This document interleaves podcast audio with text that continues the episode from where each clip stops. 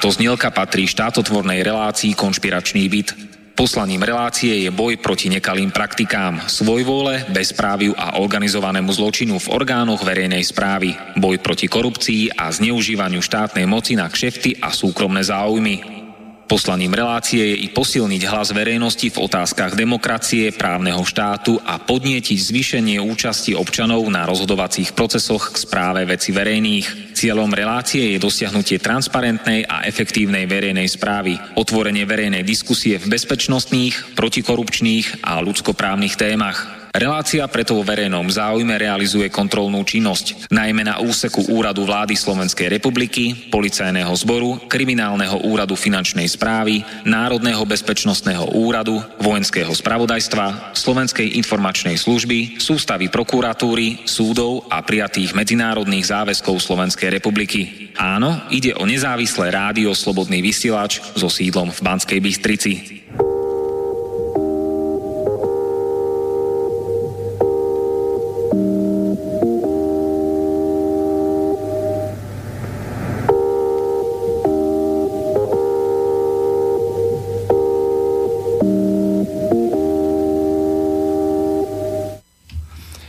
Máme štvrtok 31. augusta roku 2017. Moje meno je Martin Bavolár a počúvate Slobodný vysielač reláciu Konšpiračný byt. Teraz konkrétne 43. časť.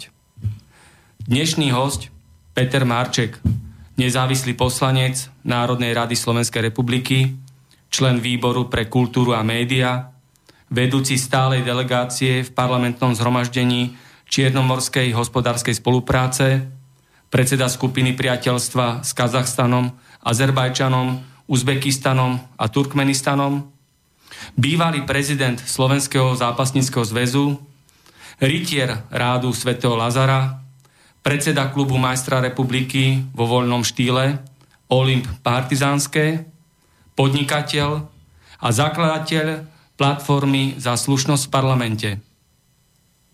Budeme sa v konšpiračnom byte slobodne rozprávať o tom, aké je zákulisie parlamentu, kto nám v skutočnosti vládne a čo nás tu čaká a neminie. Otvorený rozhovor s nezávislým poslancom Národnej rady Slovenskej republiky Petrom Marčekom. Vítajte v Bratislavskom štúdiu Rádio Slobodný vysielač. Ďakujem pekne. Pozdravujem e, poslucháčov Rádia Slobodný vysielač. A ľudia, ktorí práve teraz počúvajú Slobodný vysielač naživo, tak pošlite svoje otázky, názory a komentáre priamo na mail studiozavináč slobodnyvysielač.sk alebo telefonujte do Bratislavského štúdia 0950 724 963. Na úvod mi dovolte úprimne vyjadriť v mojom mene sústrasť pozostalým obetiam krvavého útoku v Barcelone. Po Anglicku, Belgicku, Holandsku, Nemecku, Norsku, Švédsku, Francúzsku islamskí migranti opäť útočili. Islamskí migranti spáchali tento teroristický útok v Španielsku. Preto musím vyjadriť smutok nad tým, ako pokračuje genocída a holokaust európskych národov. Každý týždeň je teroristický útok. Ale Fico, Lajčák, Bugár, Danko a Kiska nás posielajú do jadra Európskej únie. Ale jediný spôsob, ako ochrániť Slovenskú republiku, je obnova ochrany hraníc a dôsledná kontrola na hraniciach pre každého, kto chce vstúpiť na Slovensko. Iba takto sa ochránime pred vriaždiacou pliagou a islamskými teroristami z Afriky a Ázie. Preto je najvyšší čas vnímať politikov ako Fico, Kiska a Lajčák, ktorí chcú, aby sme sa podriadili islamským migrantom. Bude Európa patriť Európanom? Ostane Slovensko krajinou Slovákov? Ostane Nemecko krajinou Nemcov? Ostane Francúzsko krajinou Francúzov? Ostane Taliansko krajinou Talianov? Kto bude v Európe žiť? Táto otázka je nesmierne dôležitá. Táto otázka je pred nami. Islamskí migranti, ktorí sa dnes valia do Európy, si myslia, že ich islám, ich zvyky, kultúra a ich spôsob života sú nadradené nám, Európanom. Preto sa islamskí migranti nechcú integrovať, lebo si myslia, že sú nad ľudia. To je pravá tvár islamského fašizmu. Preto prevýchova, solidarita a integrácia islamských migrantov do Európy nebude nikdy úspešná. Masaker, krvavé násilie, zavraždené deti, ženy, dôchodcovia. Všade vládne strach a bezmocnosť. Ľudia, koľko ešte bude obetí islamského terorizmu? Fico, Kiska, Bugár, Danko, Kaliňák a tak ďalej, ale chcú na Slovensko migrantov. Ale predsa najprv my, obyvateľia Slovenska, musíme mať slušné živobytie. Až potom môžeme pomáhať islamským migrantom z Afriky a Ázie. Väčšina našich ľudí žije z 300 eur mesačne a migranti podľa Bruselu budú poberať podporu okolo 800 eur mesačne. Pán Marček, spýtam sa vás, prečo Európa prehráva boj s inváziou a terorizmom islamských migrantov? Tak v prvom rade by som sa chcel pripojiť k tej úprimnej sústrasti um, pozostalým v Španielsku aj vo Švedsku. No a čo sa týka uh, tej migračnej politiky v Európe, Európskej únii. Myslím si, že e, je to svojím spôsobom otvorenie hraníc takým spôsobom, ako to otvorila pani Merkelová, pani kancelárka Merkelová, nebolo celkom správne, pretože sa nám v priebehu dvoch rokov nádnulo do Európy možno 2 milión, milión a pol, 2 milióny imigrantov, to číslo presne nikto asi nevie povedať ale ono to takto vyzerá ako genocida Európy, len Európa mm, predsa len má nejaké tradície a tak rýchlo to, to neprebieha. Však vidíte napríklad, že aj premiér Fico podal žalobu na Európsky súd ohľadom e, kvót, ktoré nám chcela natlačiť Európska únia. Takže e, svojím spôsobom Slovensko je ešte zatiaľ zachránenia, aj keď viem, že nejaké počty imigrantov na Slovensko už prišli, ale našťastie prišli takí, ktorí už boli preverení. To znamená, že bola zistená ich totožnosť a podobne, lebo to, čo sa dialo v Nemecku, Taliansku a v Španielsku a ďalších krajinách, tak e, to nebolo kontrolovateľné. Podľa mňa to všetko malo na svedomí, dosť často sa hovorí o svetovej vláde, NVO, a či tá vláda svetová existuje alebo nie, ťažko nikto preukáže, ale e, hovoriť sa o tom vraví, teda hlavne na internetových portálov. Ja osobne e, môžem povedať z vlastných skúseností, že keď som chcel vybaviť ako prezident Slovenského zápasníckého zväzu občianstvo pre olympijského víťaza Davida Vusulbesa, ktorý chcel pomôcť slovenskému športu, slovenskému zápaseniu, tak e, boli s tým dosť značné problémy, ale vďaka tomu, že vtedajší aj súčasný minister vnútra, e, pán Kaliňák, e, zareagoval pomerne na moje prekvapenie veľmi pružne a v jeho prípade e, dal výnimku a pán Muslube získal v priebehu troch mesiacov e, štátne občianstvo. Čiže po tejto stránke si nemôžem stiažovať, ale potom sme mali ešte ďalších mladých perspektívnych zápasníkov a tie už si museli normálne počkať, pretože nemali také výsledky, ako mal napríklad Musulbes, si už museli 5-ročným mm, odstupom počkať na to občianstvo, čiže všetky kroky od prechodného pobytu trvali až po občianstvo. A 5 rokov je dosť dlhá doba na to, aby, aby z perspektívnych zápasníkov sa stali pomaly neperspektívni, lebo za 5 rokov sa to značne zmení. Aj, tá, aj ich vek, aj, aj ich pripravenosť. E, toto, čo sa dialo v Európe, samozrejme nesúhlasím ja osobne ako človek, preto lebo, lebo je to iná kultúra, iná viera a myslím si, že v tom počte tých, e, v tom obrovskom počte tých imigrantov sa určite zaplietlo aj doznačný počet e, možno extrémnych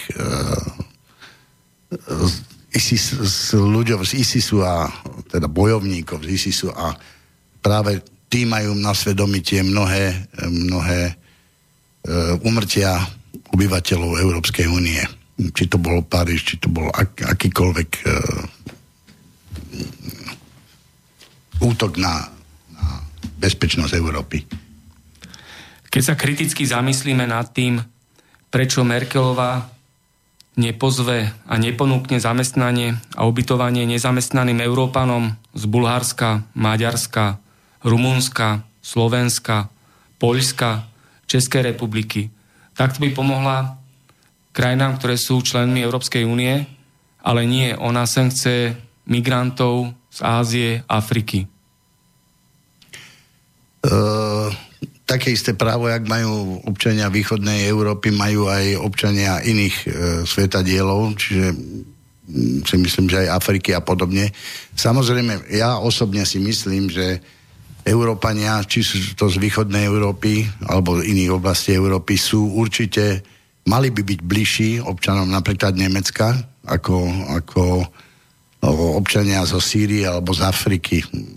Mm, keď napriek tomu, že sa hovorí, že toto sú ľudia, kresťania a tak ďalej, ktorí, ktorí trpeli počas vojny a vojnových konfliktov v ich svojich krajinách, to ešte mm, nepredurčuje právo, aby sme si ich sem nasťahovali. Mal by sa hľadať pôvod toho zla. v tých krajinách. v tých krajinách. To znamená, že či sú to africké krajiny alebo iné krajiny sveta, predsa vieme o tom, že či to boli Francúzi, Angličania a Nemci, to boli kolonizátori, kolonizátorské krajiny, takže e, tieto krajiny e, podľa mňa by mali niesť najväčšiu zodpovednosť za to, čo sa v tých krajinách deje. A neviem, prečo by mali krajiny, ktoré nikdy neboli kolonizátormi, trpieť rovnako, ako trpia tieto krajiny. Oni predsa používali, požívali výhody z týchto krajín. Oni žili z ich ekonomiky a, a posilňovali si svoju ekonomiku. Však svojím spôsobom vieme veľmi dobre, čo to je po otvorení v 89. roku hraníc a po vstupe európskych, kraj, európskych e, bývalých postkomunistických krajín do združenia Európskej únie. Vieme, koľko, ako prebiehali rôzne privatizácie, ako, ako sa sem nahrnul zahraničný kapitál. Vieme, Vieme, ako boli e, a za aké peniaze boli kupované tieto naše skvosty ekonomiky. A to je to, s čím e, súhlasiť moc nemôžeme. A teraz, keď si predstavíme to, čo sa dialo v tých krajinách, tak chápem aj, aj tých ľudí, že žijú na prostej biede a chcú prísť sem. Len my máme takisto dosť biedných. Keby som sa zameral len na samotné Slovensko, tak máme 500 tisíc Rómov. Tých nechcem povedať, že e, Rómovia sú všetci neprispôsobili a že Rómovia, e, ale v prevažnej väčšine e, zneužívajú náš sociálny systém. A, a teraz k týmto 500 tisíc Rómom, keby sme pridali ešte ďalších, ja neviem, príklad poviem 200 tisíc alebo akékoľvek množstvo iných imigrantov z týchto krajín, tak e, potom kto lebo títo ľudia nebudú robiť podľa môjho názoru. Oni nemajú tie e, návyky, ako majú pracovití Slováci. A naša populácia starne a tých mladých, ktorí majú robiť, e, tých je čím ďalej, tým menej. Takže to je asi taká moja odpoveď na toto. Pán Marček, prečo ste vlastne vstúpili do politiky?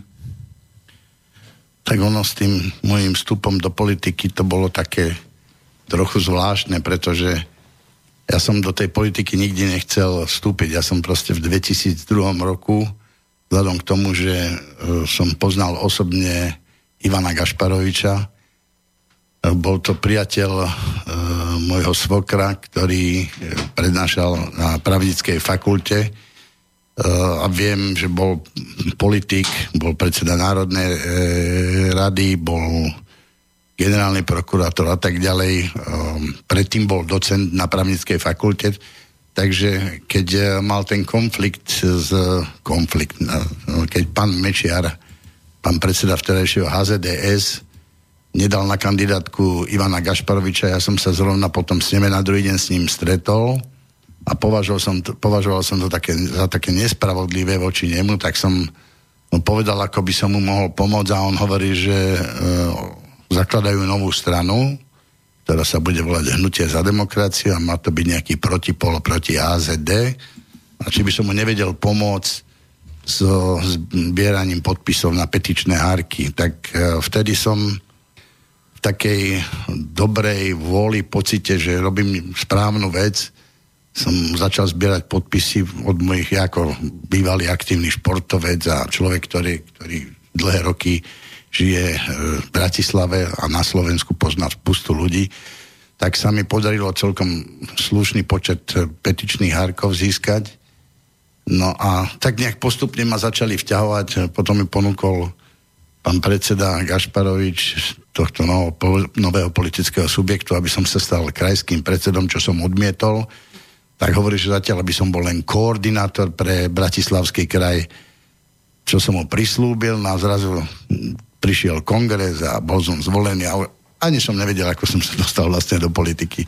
Vždy som si hovoril, ako mnoho moj, mojich, mojich terajších priateľov, keď ich volám, poďme, urobme niečo, urobme nejakú stranu, napravme to, čo sa tu zle deje v tejto krajine, tak mnohí profesori, lekári a tak mi povedia, politika je špinavá vec, nechceme ísť do politiky a tak. A keď sa s nimi bavím potom, že kto to teda zmení, keď e, takí ľudia, ako ste vy, slušní, vzdelaní, nechcú ísť do politiky, tak to ostáva potom len na tých, ktorí chcú ísť do politiky a ktorí tam idú možno s takými istými e, s takými istými predsavzatiami, že chcú niečo zmeniť, ale ako si ich to mnohých, nemôžem povedať, že všetkých, lebo Vidím to aj v tom parlamente, že je tam mnoho múdrych, čestných a šikovných ľudí.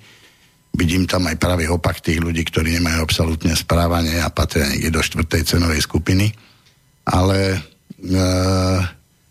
v podstate to bol ten istý problém aj u mňa, že som nechcel kvôli tomuto ísť do tej politiky. A zrazu, ako som to tam ocitol, tak hovorím už, pokúsime sa teda dostať do tej Národnej rady a vyskúšame, čo to je a čo sa dá urobiť tých prvých voľbách sme sa nedostali, sme získali 3,9%. Potom ako si s takým priamým pokračovaním bolo to, že hnutie za demokraciu navrhlo Ivana Gašparoviča na kandidáta na prezidenta republiky. Tento súboj vyhral s pánom predsedom HZDS, pánom Mečiarom, z čoho sme mali samozrejme obrovskú radosť ako to hnutie, ktoré bolo proti HZD, že náš kandidát a predseda porazil predsedu hnutia za demokratické Slovensko. No a už som sa začal tak pohybovať v tých, v tých e, krajských štruktúrach, komunálnych voľbách a podobne. A keďže ešte jedny voľby sme vyskúšali s hnutím za demokraciu a tie tiež nedopadli dobre, nedostali sme sa do parlamentu a E, pán e, už prezident, vtedy Ivan Gašparovič rozhodol, že hnutie za demokraciu už nepôjde do parlamentných volieb, že kto chce sa môže pozvolne spojiť s Smerom, tak e, som si povedal, že toto ja neurobím a že pokúsim sa založiť, ja vždy väčší veľký optimista, že pokúsim sa založiť politický subjekt, ktorý bude mať veľa charakterných, čestných ľudí, športovcov. Mal som osloveného Ríša Zedníka, hokejistov, mal som e, Mira Šartana a kopu ďalších iných, ale e, nakoniec sa nám podarilo nejak túto stranu narýchlo v septembri 2011 e, založiť.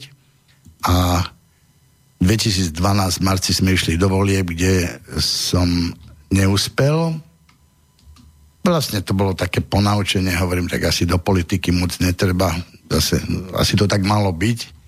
A potom prišli voľby v 2016 a 2015 uh, ma oslovil Petr Pčolinský, ktorého som poznal z protestov Gorily, kde som pomáhal tým dievčatám uh, organizovať tieto samotné protesty na námestí SNP ani nie tak organizovať a vystupovať, ako mali obavy, aby, ich tam, aby im tam nikto neublížil, tak uh, som tam dal so pár mojich uh, chlapcov, zápasníkov, aby chránili to pódium. A tam som sa potom spoznal s Petrom Čolinským, ktorý už vtedy som si hovoril, že oj, dievčatá, toto je človek, ktorý vám to všetko pokazí. A presne tak to aj bolo nakoniec. On tam bol nie na to, aby nejak bojoval za tú myšlienku tej gorily, ale za to, aby to rozložil. A nakoniec ste sa s ním ocitli spolu v strane Sme rodina?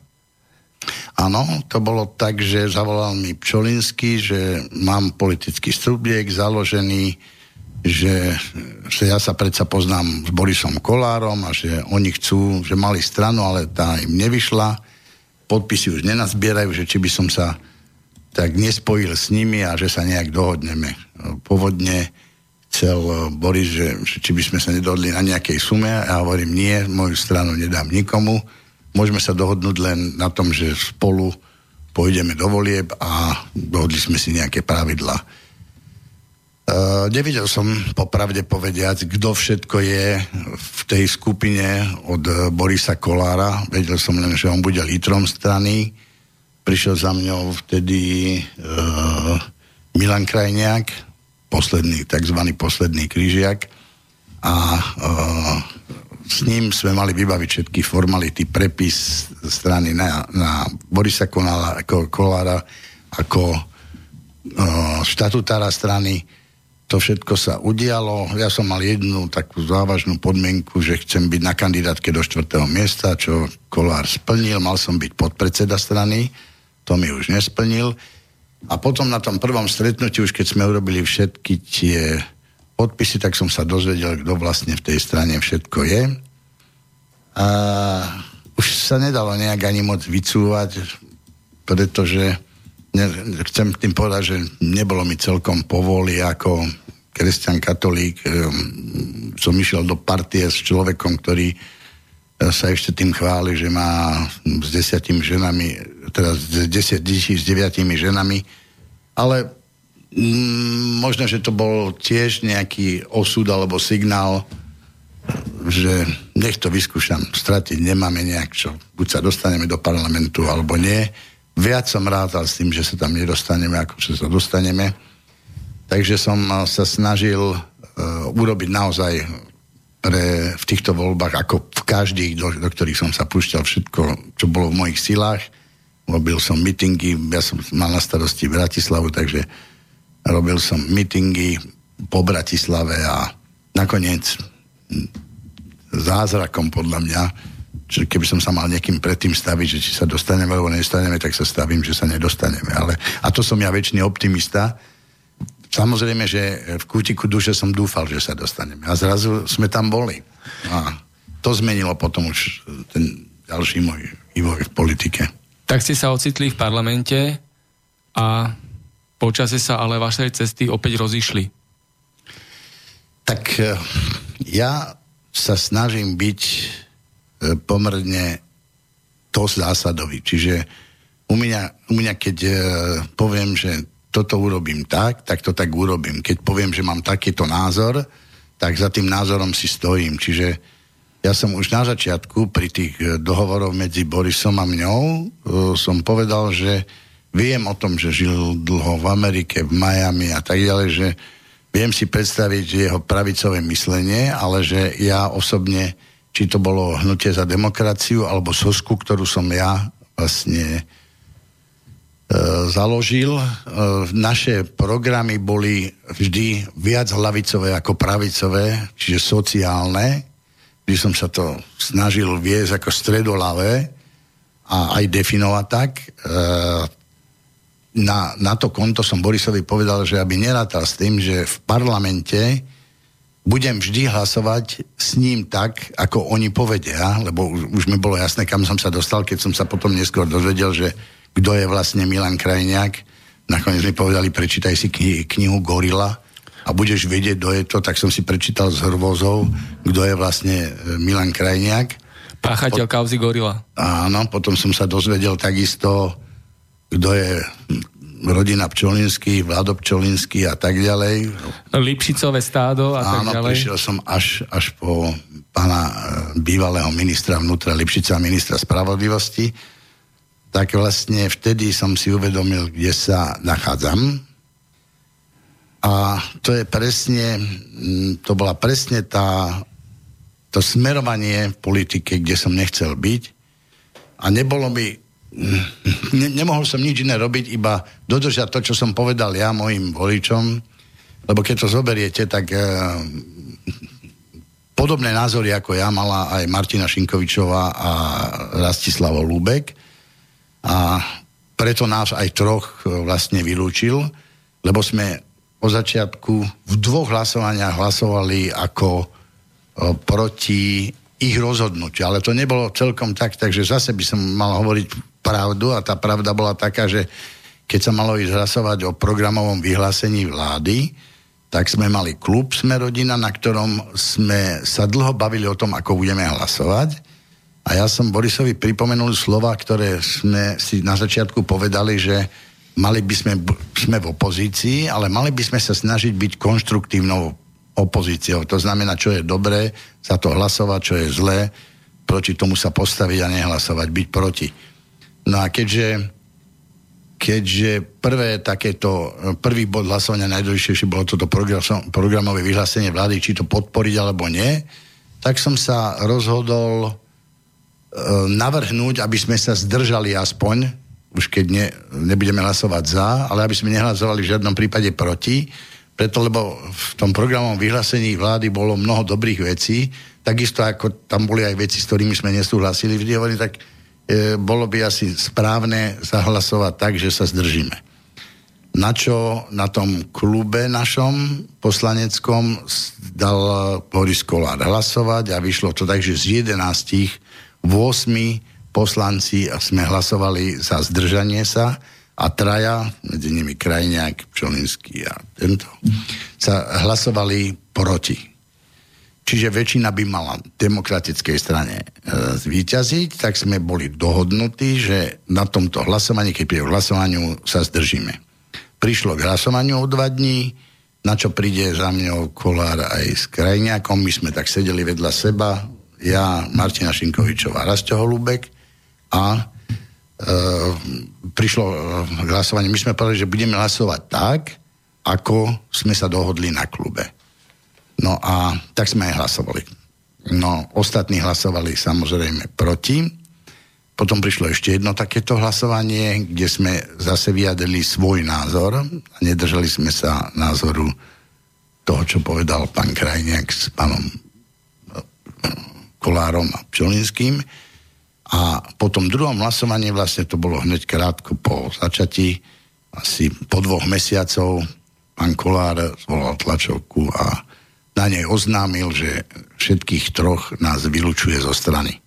Čo som bol pomerne dosť prekvapený preto, lebo väčšinou si politické subjekty v Národnej rade neoslabujú svoje rady, ale snažia sa ich udržať. A to bol taký atypický uh, krok z ich strany, čo v podstate nás troch oslobodilo, lebo sme si povedali, že na jednej strane je to škoda, že musím odísť z mojej strany, ktorú som ja poctivo tvrdo zakladal, obehol celé Slovensko, zháňal podpisy a teraz e, budem takýmto spôsobom s nej vylúčený.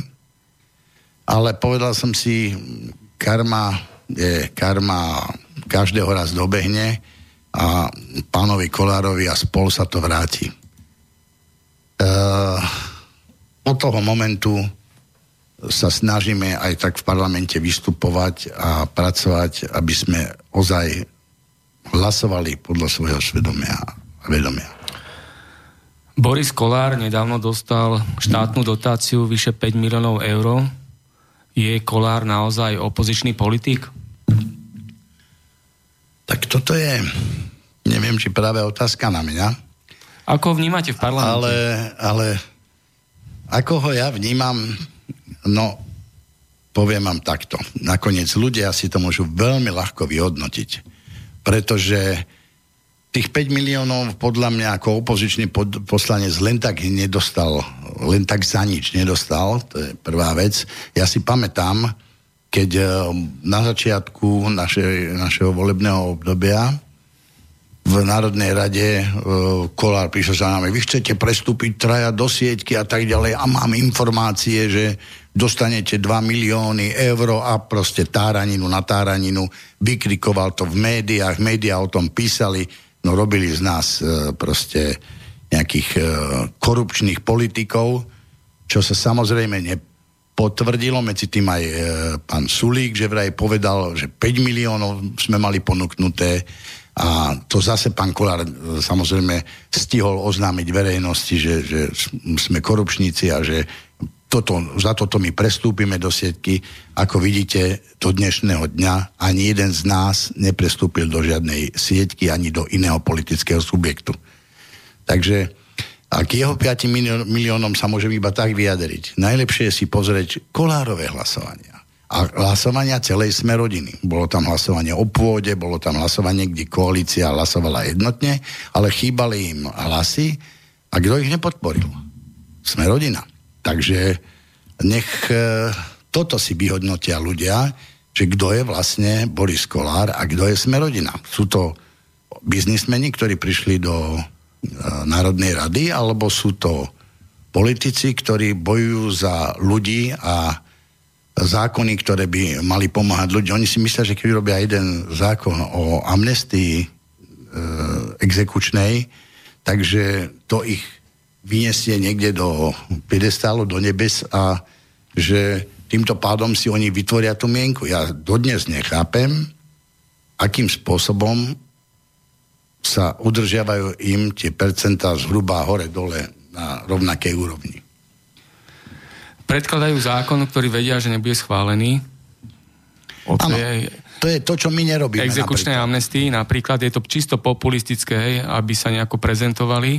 Je jednoduché predkladať. Ja by som Samozrejme. si mohol dať, vypracovať odborníkom, mám kopu priateľov, lenže viem, že na to je koalícia koalíciou, že si presadzuje svoje zákony, pretože majú väčšinu a vyhrali voľby.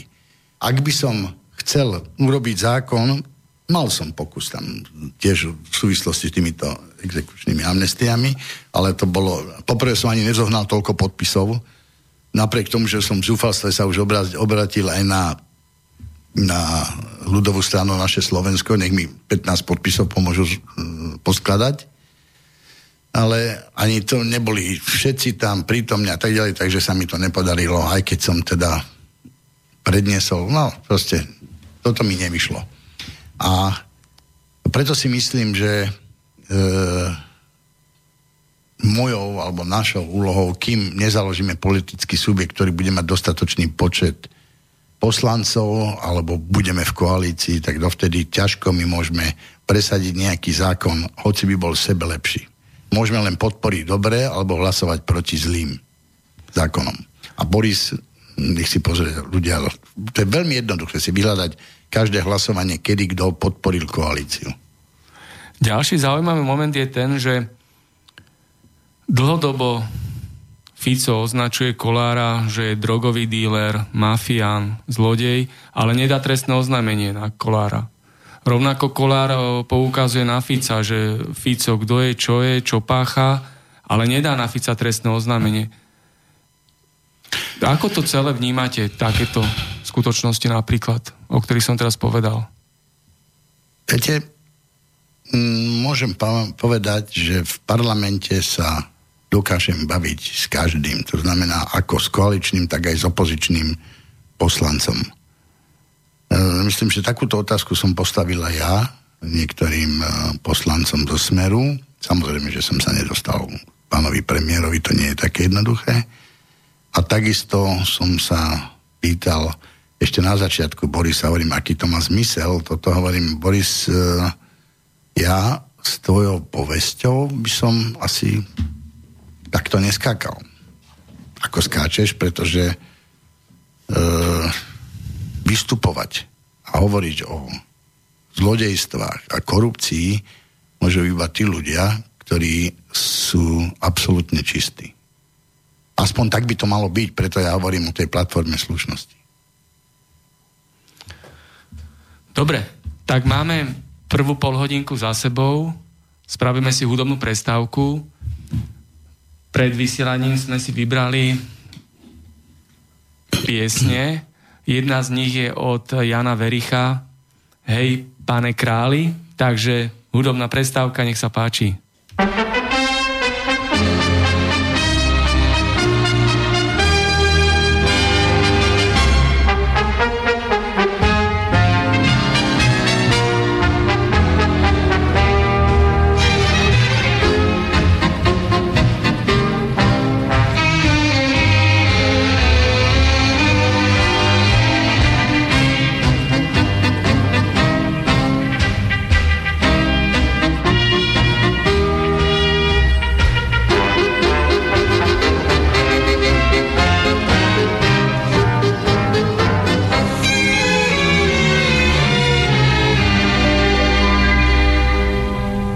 Bereme na potaz učené bakaláře, et item doktory, et item rektory, proč jenom chudák trhan patří do žaláře, vždyť mezi boháči jsou taky potvory. Kdyby nás chudáky lépe znal pan král, snad by nám odpověď dal. Hej, pane králi, nebuď líný, vem hadry, adi mezi lid. Poznáš, co je živořit dřiny, uvidíš za den tolik špíny, do smrti nebudeš mít klid. A vůbec velkomožní páni, přijďte se na nás podívat, páni, kteří jste tím vyni, že bída z lidí lotry činí, že vlky z lesů žene hlad. Myslete si, že jsme jen lůza, že se nás nemusíte bát. Jednou však popadne vás hrůza, až pod okny vám budem řvát. Hej, křečkové a bašti páni, je čas, budeme účtovat. Pánové, sami jste tím vyni, že bída z lidí lotry činí, že nás proti vám vede hlad.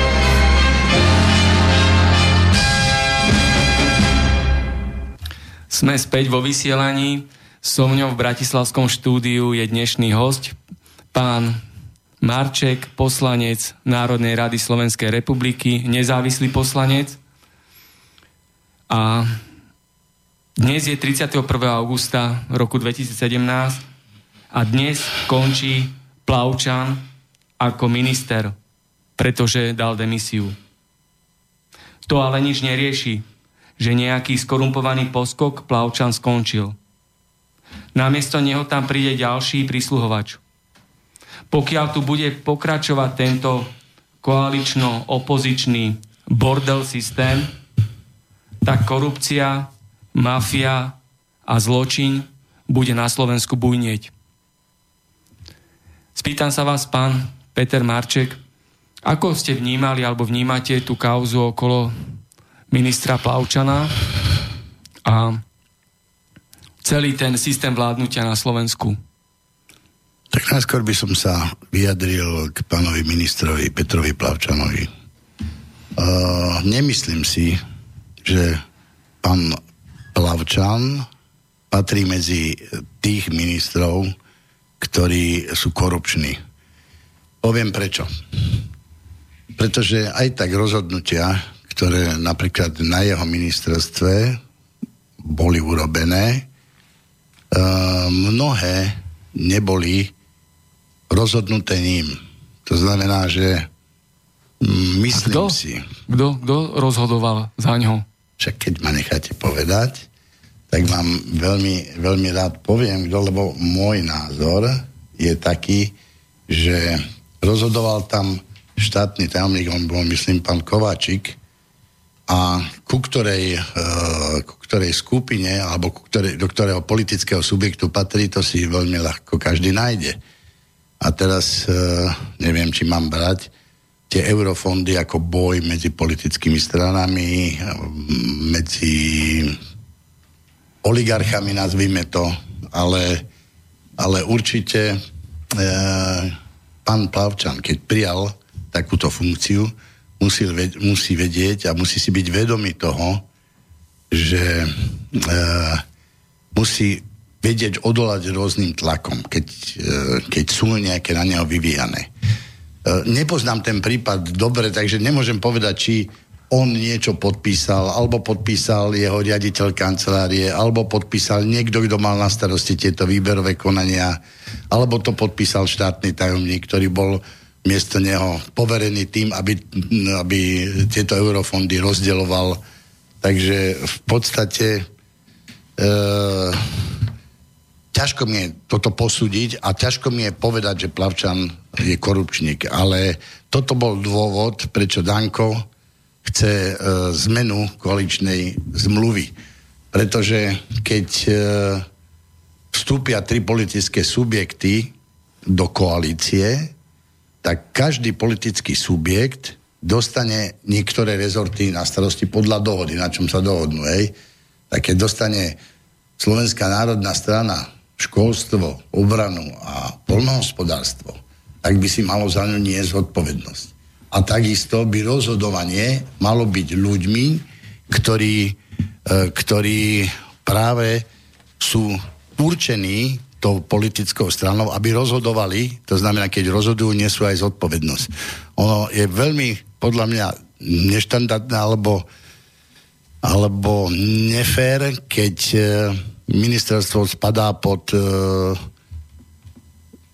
Slovenskú národnú stranu, teda pod zodpovednosť Slovenskej národnej strany a keď e, štátny tajomník rozhodne o niečom, čo napríklad minister nevie alebo nemôže ovplyvniť a tým pádom sa vlastne celá tá vina e, na hlavu ministra. Spomenuli ste meno Kováčik na ministerstve školstva. Môžete ľuďom, ktorí počúvajú Slobodný vysielač, priblížiť, aké má politické krytie, respektíve na aké štruktúry je napojený tento človek? Tak e, pokiaľ viem, je to aspoň teda, nemôžem to povedať so 100%, ale je to človek, ktorý bol dosadený smerom. Vládna kríza, žiadne predčasné voľby ale nebudú. Koalíciu držia pokope ich peniaze. 18 miliard eur si ide Fico, Bugár a Danko zobrať od Bruselu a idú si tento obrovský balík peňazí rozdeliť spolu s tzv. opozíciou. Je to všetko len divadlo pre ľudí, aby závodli na skutočné problémy, aby boli oblbovaní, či je lepší Fico, Bugár, Danko, Kiska, Kolár, Sulík, Matovič a tak ďalej. Čo si myslíte? Budú predčasné voľby, alebo to bude tak, ako som to teraz pred chvíľkou povedal?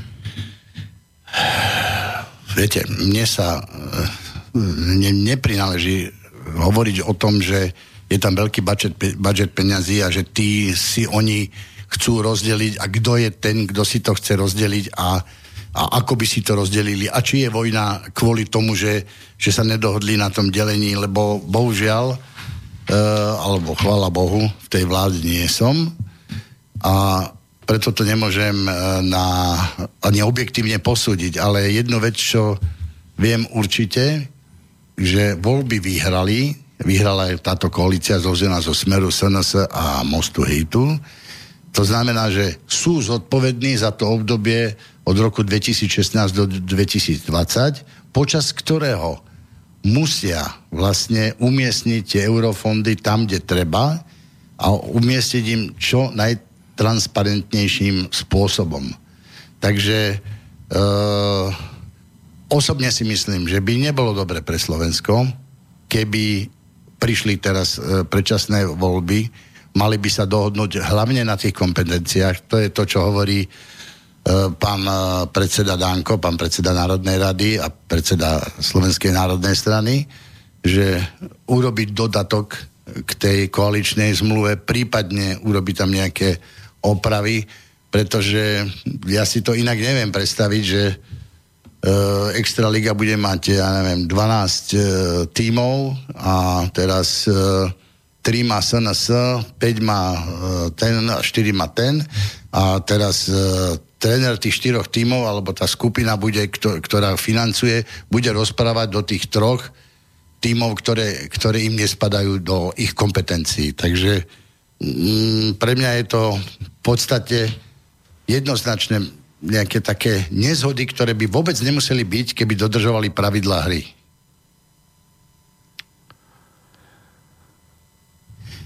Ešte to som chcel povedať, že v mnohých prípadoch v týchto veľkých, e, veľkých e, výberových konaniach alebo či to je ministerstvo obrany, či to je školstvo, či to je podhospodárstvo, majú veľký vplyv práve tí tzv. sponzory strán a tak ďalej, čiže mm, môžeme si to nazvať, nazvať ako chceme, oligarchovia a tak Mecenáši. Ďalej. Mecenáši. Proste tých termínov je niekoľko. A e, v mnohých prípadoch, čo už aj z histórie vieme, všetky tieto politické e, súboje, E, nezhody vznikli práve vďaka týmto osobám. Pretože jedna skupina, druhá skupina, tretia skupina, dajme tomu, má záujem a, a teraz prebieha medzi nimi boj a na to majú tých svojich politikov, aby im to pravdepodobne museli pretlačiť. Aby to dostali oni. A čo si myslíte o takých politikoch, Zurinda, Mikloš z minulosti, keď sa na nich pozrieme. Prečo, ešte sa spýtam uh, tak, keď bol Mečiar pri moci, prečo nedal do basy Zurindu a naopak, keď bol Zurinda pri moci, prečo nedal Mečiara do basy? Budaj, ktorý pôsobí v parlamente, bývalý eštebacký agent s krycím menom Domovník, ktorý má za asistenta v parlamente Juraja Smatanu, ktorý je podľa občianskej vyšetrovacej komisie agentom Slovenskej informačnej služby s kryciem menom Farizej a tomuto Budajovi a Smatanovi šéfuje Matovič, šéf Olano. Sú to všetko len také náhody, alebo čo Podľa si o tom myslíte? Nie je náhoda. Podľa mňa nič nie je náhoda, všetko je, všetko je po, veľmi dobre dopredu premyslené. Ak ste sa ma prvé, na prvé mena, ktoré, spýtali, ktoré sa ma spýtali, je Zurinda a Mikloš, tak si myslím, osobne myslím si, a nielen si to myslím, mnohí, mnohí ľudia, ktorí sú dobre zorientovaní e, na našej politickej scéne od vzniku samostatného Slovenska, ale aj predtým, po Nežnej revolúcii, e, by povedali, že, e, že toto sú ľudia, ktorí pracovali jednoznačne prospech Spojených štátov amerických. Ja si dovolím doslovne povedať, že pán Mikloš aj pán Zurinda sú agentami e, Spojených štátov amerických. Inak by ne, sa neocitol napríklad pán Mikloš Na po, Ukrajine. Po, po tých obrovských e, kauzách, ktoré tu boli, po tých pod, e, podcenených e, predajoch veľkých e, podnikov, ako je elektrárne, plinárne, VŽ, si ste mal mečiar, ale, ale proste o, ja si myslím, že my, e, elitnejšieho e, človeka, čo sa týka, aby som ho nenazval rovno zlodejom, ale agentom, ktorý robil v prospech e, investorov zo zahraničia, a hlavne amerických, ale aj európskych. Uh, on, on už začal, ja som ho pozorne sledoval, ako, ako každý normálny človek, uh, priemerne vzdelaný, sleduje politiku a a ja som nevidel e, politika, ktorý sa zúčastnil od začiatku svojej politickej kariéry. On ešte zastupoval za Kučeraka, nastupoval ako mladý, šikovný, perspektívny ekonom. Ale už vtedy sa tak dokonale zorientoval, že vedel, čo je to malá privatizácia, čo, je to, čo sú to holandské dražby a podobne. On už vtedy nadobudol obrovský majetok e, v budovách a rôznych iných veciach, ale však na to sú orgány činné v trestnom konaní. Oni by mali presne vedieť, čo za akú cenu nakúpil. Samozrejme, jeho ego rástlo aj chuť po, po ďalších možnostiach a možno úplne iných peniazoch dostal kopu rozumu zo zahraničia, zo Spojených štátov určite.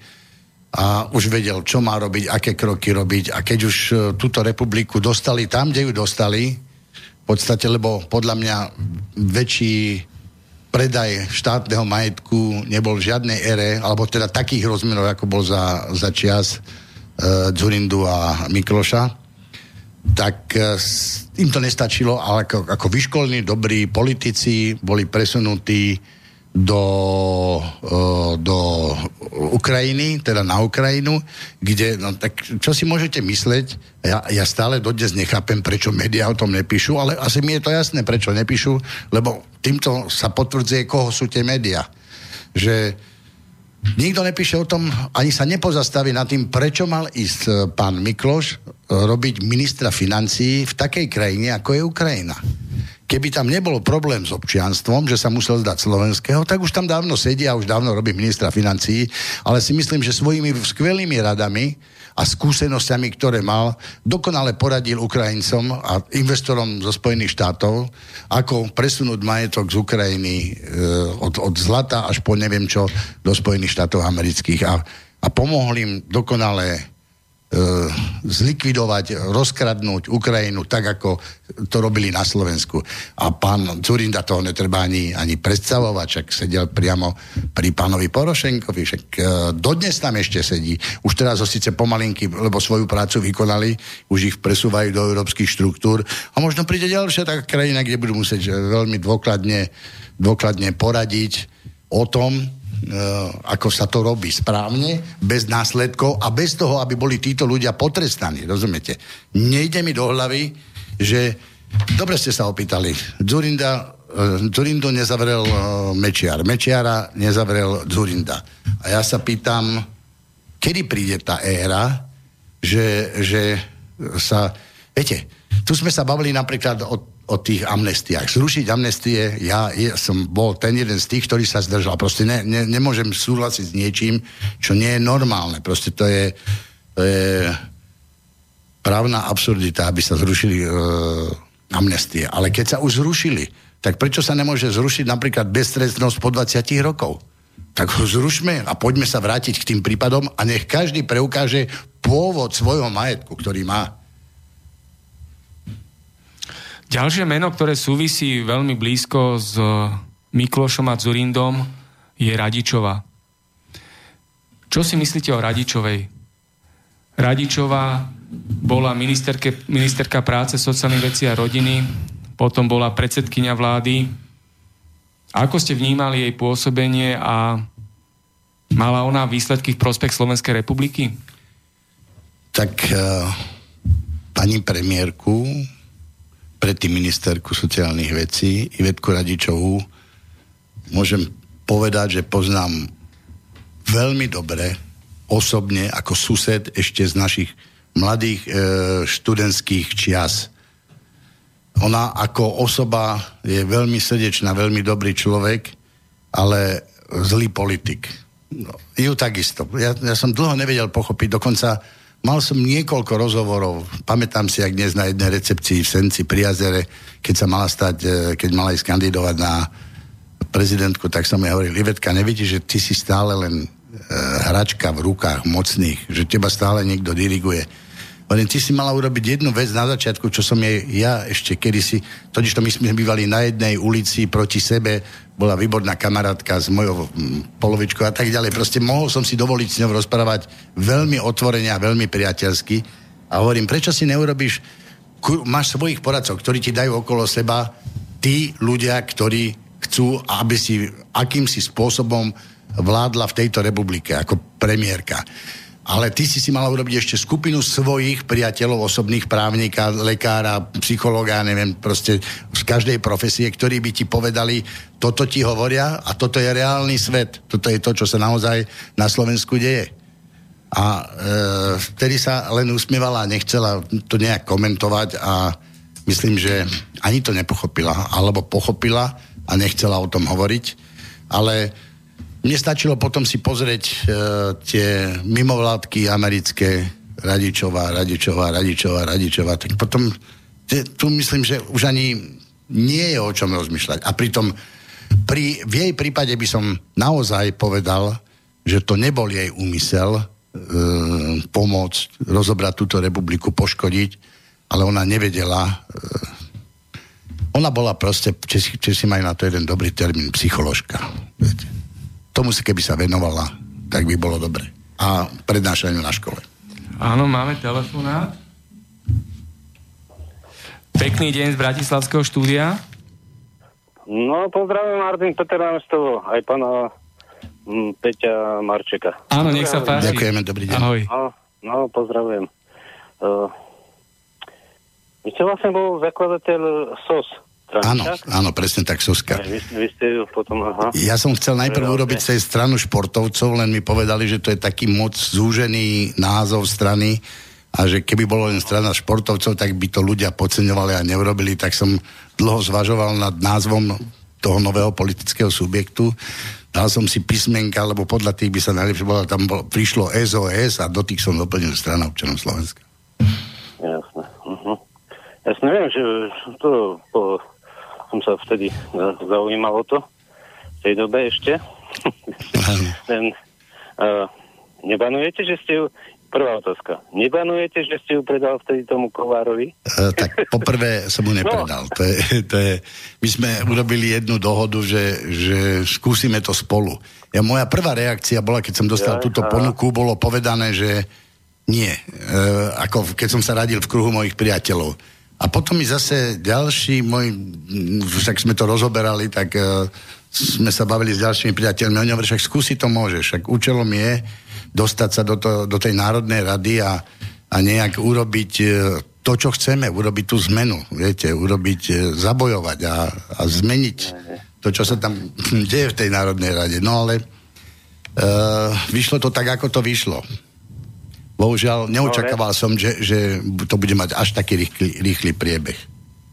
Aha, len, len takto. Viete, vy hovoríte, že... Uh-huh. Ešte vám poviem jednu vec, že Boris tiež No, ako no. taký, ako osoba, on nie je zlý človek, on má tie deti naozaj rád, stará sa o tie rodiny. On je podobný typ, jak bola Ivetka Radičová. Len Boris je takisto ako Ivetka, ovládaný a je v rukách, on je manipulovaný. Ja som mu to osobne x krát povedal v tých prvých mesiacoch. Hovorím, Boris, je to, ty, si, ty ani nevieš, že si manipulovaný. Ty, ty ideš s elánom do toho, ty to ideš e, zmeniť, urobiť, ale e, nakoniec sa z toho vyklulo, že že sa to, a ešte je tu jeden, jeden podľa mňa moment, ktorý e, mohol na neho zapôsobiť, že sa dostal do pazúrov pána doktora Lipšica a to je, to ja som o tom písal dosť inak, to je človek, ktorý ho mohol svojimi informáciami, ktoré o ňom mal, vlastne pritlačiť, tak jak napríklad mohli Merkelovu po odpočúvaní pri, pritlačiť k tomu, aby, aby e, pušťala imigrantov a otvorila dvere e, Európy. E, tak ja si myslím, že Boris bol tiež jeden možno, alebo je jeden z tých, ktorý toho teraz neobhajujem, to je môj súkromný názor, že, že on e, naozaj išiel s takým presvedčením do toho a už teraz sa nedá z toho dostať. Viete, už je tam, kde, kde, je, kde sa dostal a už nevie z toho ani vycúvať, ani urobiť krok pred, ani proste on už je obalený tou istou veľkou vatou, ako bola Iveta Radičová. finančnými skupinami. Áno, áno, aj to, presne tak, však čo myslíte, že... Že on, on, on bol vždy biznismen, no. viete, či to bolo pred 30 Jasné. rokmi za mm, ja neviem, Steinhubela alebo ďalší, tak, tak je to aj teraz. Dobre, dobre. No ale takto, takú otázku. Vy hovoríte že stále, že on do- dostal nejakú 5 miliónov dotáciu od štátu, hej? Neviem, z eur. A mne to je jedno, Áno. dostal. Ale ako mo- môže on dostať dotáciu, keď nemôže podnikať ako poslanec? Nechápem tomu. Že však vy, keď máte nejaké tieto problémy, tak ako poslanec, ako hen Matoviča, toho mm, že škaren, tú šaškaren tam, viete, akože však ako však on musí nahlásiť podnikanie, alebo nenahlási, alebo odhlási, ako on môže dostať, dostať dotáciu od štátu 5 miliónov. To nechápem tomu, že prečo vy sa troška tam, keď to vidíte... Tak, Po, pokúsim sa vám to vysvetliť. Viete, tých No. 5 miliónov, on má firmu nejakú, v ktorej, keď nie je konateľom, len majiteľom, tak je to jeho firma. Jeho firma stále ostáva jeho firmou, viete? Jasné. To znamená, že on no. po- porušil zákon iba v tom momente, keby konal.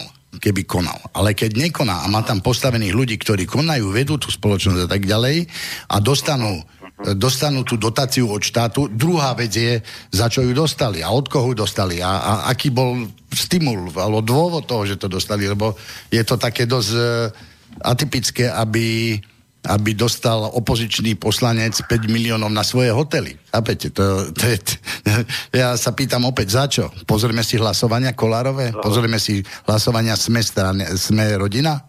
v Národnej no. rade pri vážnych zákonom, ktoré bolo treba podporiť, tak to vám dá jasnú odpoveď.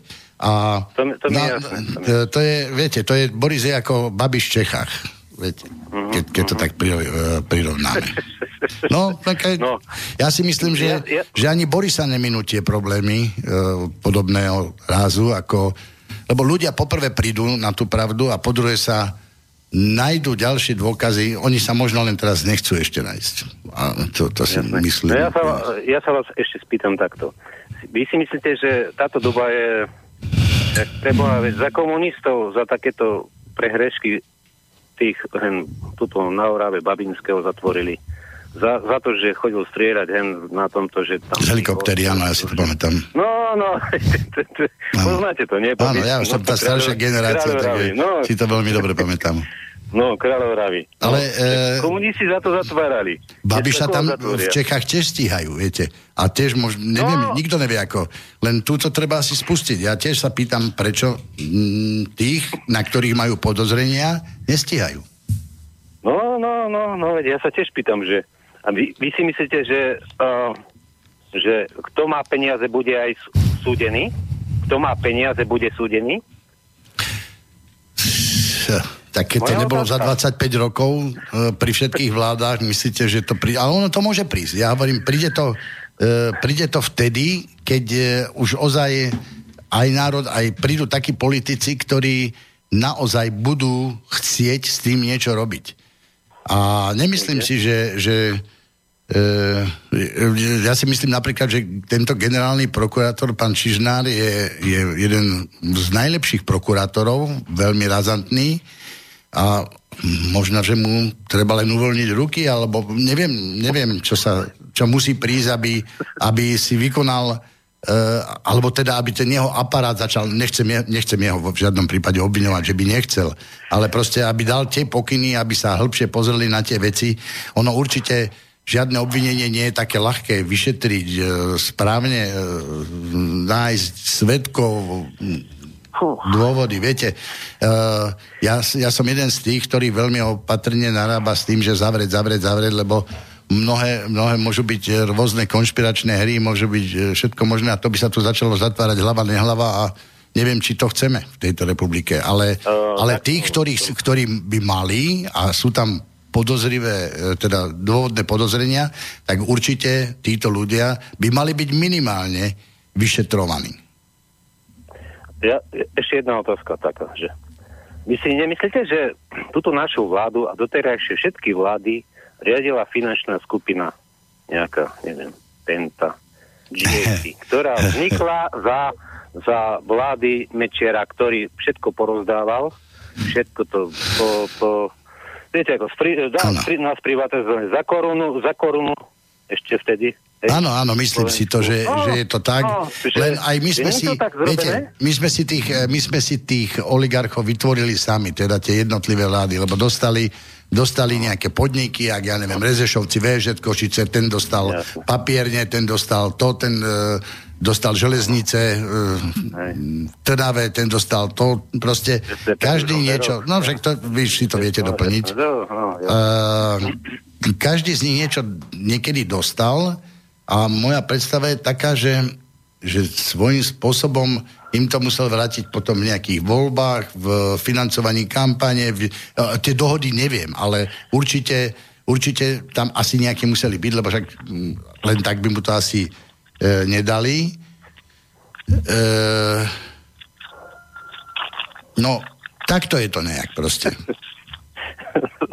že, ja hovorím, že to stále taký, taký Archimedov zákon politický, že peniaze je finančný skupina z bohatlíkov vložené do politickej strany pred voľbami, sú im navrácené po byť, e, víťazstve tej strany niekoľkonásobne viac, ako do tej, do, do tej strany vložili. No vidíte, ak ste to krásne zdefinoval. Vy by ste mali byť politik, alebo vyšetrovateľ.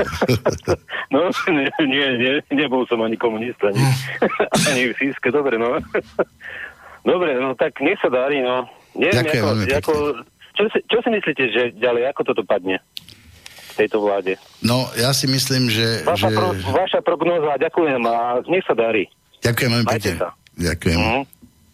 Myslím, že táto vláda mm, vydrží. Vydrží, lebo poprvé dostali mandát od svojich voličov a po druhé neviem si hlavne predstaviť, kto by nastúpil po nich a kto by dovedol ten zvyšok eurofondov, teda tie peniaze, ktoré do 2020. máme dostať do Európskej únii a minúť, ako, ako by to urobili, neviem si dosť dobre predstaviť Matovičovcov s Olanom, s napríklad Kotlebovcami, čo už ani sami oni s Kolárovcami deklarujú, že by sa, že by sa nedalo. Ja, ja len rozmýšľam na jednej veci, že musí prísť nejaká nová strana, čistá, kde budú kde bude, kde bude spojená starecká skúsenosť s e, mladickou dravosťou a, a hlavne e, jediný jediný, alebo teda zopár takých vlastností by títo ľudia mali mať a to je charakter, čestnosť a ja viem, že o tom všetci rozprávajú, ale, ale snáď sa taky nájdu, lebo ja, ja som stále nejaký väčší optimista, aj keď som zakladal tu tých športovcov, tak hovorím, mm, charakteristika športovca, vytrvalý, pracovitý, uh, odrieka si všetko mm, v, pros- v budúcnosť toho dobrého výsledku a tak ďalej. E, Mnohí z nich, však e, keď to tak pozrete, aj chlapci z GNT e, sú bývalí veslári, ďalší chlapci, čo sú dneska šikovní a dobrí podnikatelia, všetci e, boli bývali dobrí športovci. To znamená, že ten šport, ktorý teraz veľmi zanedbávame, ten cibril charakter ľudí, priateľstva vytváral, myslenie kolektívne a podobné. A toto ja ako prezident, bývalý prezident e, zápasníckej federácie viem, o čom hovorím. A vždy som aj na olympijskom výbore, aj pána prezidenta Gašparoviča, aj všetkým s tým e, otravujem, chodím za nimi. Treba viacej investícií, viacej peňazí dať do športu, pretože keď dáme do športu od detstva, keď začneme viesť tým mladých ľudí, tie deti k tomu športu, tak poprvé ich zdravotný stav bude iný. Dnes pozrite, koľko máme obezitných detí. To je prvá vec. Druhá vec, kto môže dnes športovať? Môžu športovať talenty? Alebo športujú len deti tých bohatých ľudí, tých, eh, tých eh, eh, tých oligarchov alebo proste tej vyššej vrstvy, lebo kto dnes si dovolí zaplatiť svojmu synovi hokejovú výzbroj, lát, tréningy a podobne? Kto môže e, dovoliť zaplatiť futbalové štadióny, trénerov špičkových a tak ďalej? A pritom ten šport, to by mal mať prvom rade štát záujem, lebo zdravotníctvo by ušetrilo kopu peňazí. Keby dneska z 30, e, 30 člennej e, triedy školáčikov má 25 papier na ploché nohy a neviem, ťažké dýchanie alebo čo, len, len 5 cvičí. Cvičí ich preto, lebo rodičia im dajú papieriky alebo lekári vybavia im. A pritom šport, to je všetko, to je aj o morálke, to je o charaktere, to je o, o povinnosti. Ja som hrával ako žiačik hokej, ja som chodil pred školou na hodinu a pol na zimák, trolejbusom, s výzbrojou na ramene. Osprchoval som sa, vrátil som sa, išiel som e, do školy, po škole som išiel znova na tréning. A tak, viete, to, to vás všetko vedie k pocitu zodpovednosti. A to by malo viesť k tomu, aby v politike boli ľudia so zdravým rozumom a čistým srdcom. Presne tak. Toto si myslím a preto som chcel aj založiť tú stranu športovcov. Ale teraz máme možno ešte lepšiu myšlienku, že chceme takých ľudí, ktorí budú dodržiavať to, čo chce národ. A, a to je tak, taká nejaká forma, možno prejdem pár slovami k tomu, e, máme pripravený mm, politický subjekt, ktorý, ktorý by mohol niečo také splniť. Dobre, tak budeme pokračovať po hudobnej prestávke. Teraz si pustíme skupinu Elán a jej pieseň s názvom Slovania. Nech sa páči. Akafunka,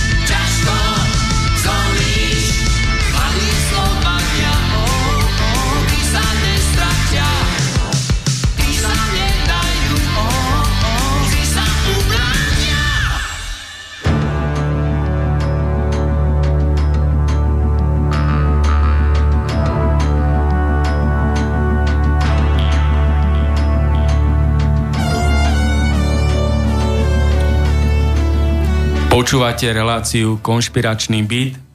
Dnešným hostom je nezávislý poslanec Národnej rady Slovenskej republiky, pán Peter Marček. A pokračujeme v našej dnešnej téme.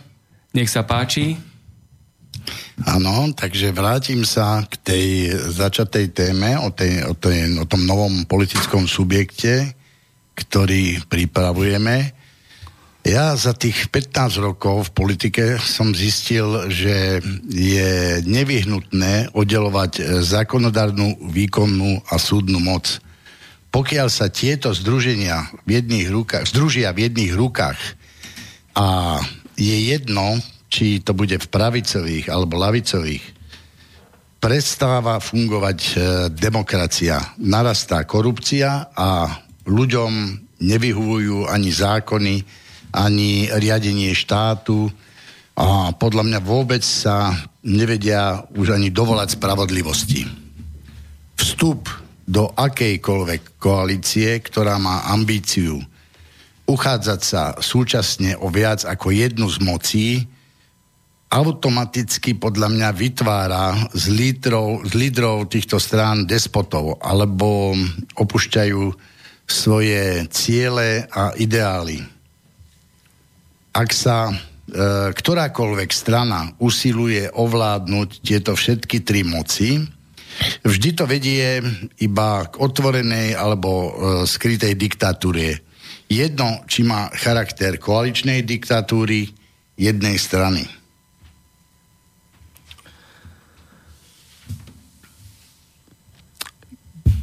Ďalšia téma, tzv. veľké protikorupčné pochody ktoré slúžia na oblbovanie ľudí a šírenie bordel systému po Slovensku. Tieto tzv. veľké protikorupčné pochody organizujú slniečkári cez svoje politické mimovládky a systémové médiá. Ale slniečkári chcú len nahradiť smerackú máfiu vo vláde, aby oni potom ďalej spokojne pokračovali v korupcii, podvodoch, rabovaní zlodejinách a kšeftoch. Preto sa pýtam, kto ešte dnes verí takýmto úchylákom, politickým mimovládkam, komediantom, úžerníkom, zlodejom, mafiánom? Tak ja osobne nepatrím medzi tých ľudí, ktorí veria týmto protikoručným pochodom pretože je evidentne vidieť, kto ich organizuje, ako ich organizuje, jednotné trička, jednotná farba, nápisy, červené karty. Tento istý systém bol aj v Prahe, aj v iných krajinách, aj v Maďarsku, takže e, zase, si, zase sa vrátim k tomu môjmu názoru, ktorý som povedal už pred e, chvíľou, že tieto slniečkárske mimovládne organizácie nemajú inú robotu, len robiť nepokoje v tejto krajine, ale čo je pre mňa najhoršie, že tie nepokoje sú podporované aj mnohými médiami, nehovorím, že všetkými. Poznám, e, poznám už pomerne dosť veľa novinárov a viem, že sa nájdú medzi nimi aj slušní novinári, len niekedy je ťažké pre nich písať to, čo si myslia, pretože majú svojich šéfov, svojich zamestnávateľov, ktorí keby e, nenapísali alebo nerobili tak, ako im povedia, tak končia. A toto, toto súvisí napríklad organizátori tých dvoch veľkých pochodov, keď sa opýtali na niektoré otázky, prečo to organizujú, čo je dôvodom a tak ďalej, tak on v podstate ani nevedel povedať, e, prečo to bolo. Ja som mal tú čest vďaka mojim sympatizantom, ktorí mi sprostredkovali osobné stretnutie s Dávidom Strakom, sedel som s ním, rozprávali sme sa v júni a medzi tým máme telefonát, ja to potom dopoviem. Áno, pekný deň z Bratislavského štúdia. No, po, pozdravujem Martin, to som ja ešte. Ešte pánu Marčeku jednu otázku som chcel dať. Nech sa páči. On hovorí, že, no, jasné. Uh, čo si myslíte o tom, že taká stav, nejaká spoločnosť typos Hovorí sa tomu, že štátna spoločnosť. Štátna, štátna spoločnosť. Prečo je tam AS na konci? A prečo nedáva z tých svojich ziskov na šport na Slovensku? To, toto ma najviac vie. Viete, ako mňa to rozčuluje, akože, hej, štátna spoločnosť. Áno, ja vás rozumiem. No. Ja dokonca no, môžem zodpovedne povedať, že niekoľkokrát ako prezident slovenských zápasníkov som oslovoval túto spoločnosť a mm, viem iba to, že keby ma nedoporučili niektorí moji mm, dobrí priatelia, že potrebujem súrne pre šport určitú sumu, tak e, by som to ani nedostal. Takisto som veľmi tvrdo musel bojovať na úrade vlády. Tam sedel vtedy e, Dušan Galis, za tým som bol tiež osobne, že potrebovali by sme na prípravu na majstrovstva sveta Európy. Máme dobrú mládež, veľmi perspektívnu, už aj s výsledkami tak aj odtiaľ sa mi podarilo dostať. Takže ja e, veľa na to vám neviem povedať, že kam idú ešte iné peniaze z toho typosu, lebo ja keď som tam bol a, a, a takisto aj na úrade vlády, vtedy na sekcii športu, tak e, som vždy prišiel orodovať len a prosiť o peniaze na šport pre oddiely, pre mm, federáciu. Takže to je asi taká stručná moja odpoveď. Ja do toho typu sú naozaj tak nevidím, aby som to mohol nejak uh, vysvetliť. Ako, no, ako tie peniaze kolujú. Veľmi mi je ľúto, ale naozaj vám to neviem povedať. Ale no. ak máte poznatky nejaké iné, rád no. to môžem skúsiť overiť. Keď mi dáte ja tip. Ja by som to chcel zistiť, že, že, že typ, viete, akože, nejde mi o ten typ, ale že prečo tie zisky, je to štátna spoločnosť, alebo je to akciová spoločnosť. Komu tie peniaze idú? Že to ma vie naštvať, pretože náš sport z tých peňazí asi z tých ziskov nejde nič. Lebo ja tiež typujem, hej, niečo tam dám, zatypujem. Mm-hmm, jasne, ste jeden z tých prispievateľov. No, no prispievateľov, áno, ale že kde tie peniaze idú? Ja, ja nehovorím, že do, do vlády, alebo kde, do rozpočtu vlády, alebo kde idú Pok- pokiaľ, pokiaľ ja viem, tak typos je štátna organizácia. Keď je štátna organizácia, tak tie peniaze musia ísť do štátu. Ale potom, akú majú oni formu toho rozdeľovania tých peňazí, vie, môžem potvrdiť sám, že išli aj na šport, lebo sám som bol ten, ktorý e, pre svoj oddiel a svoj zväz dostal.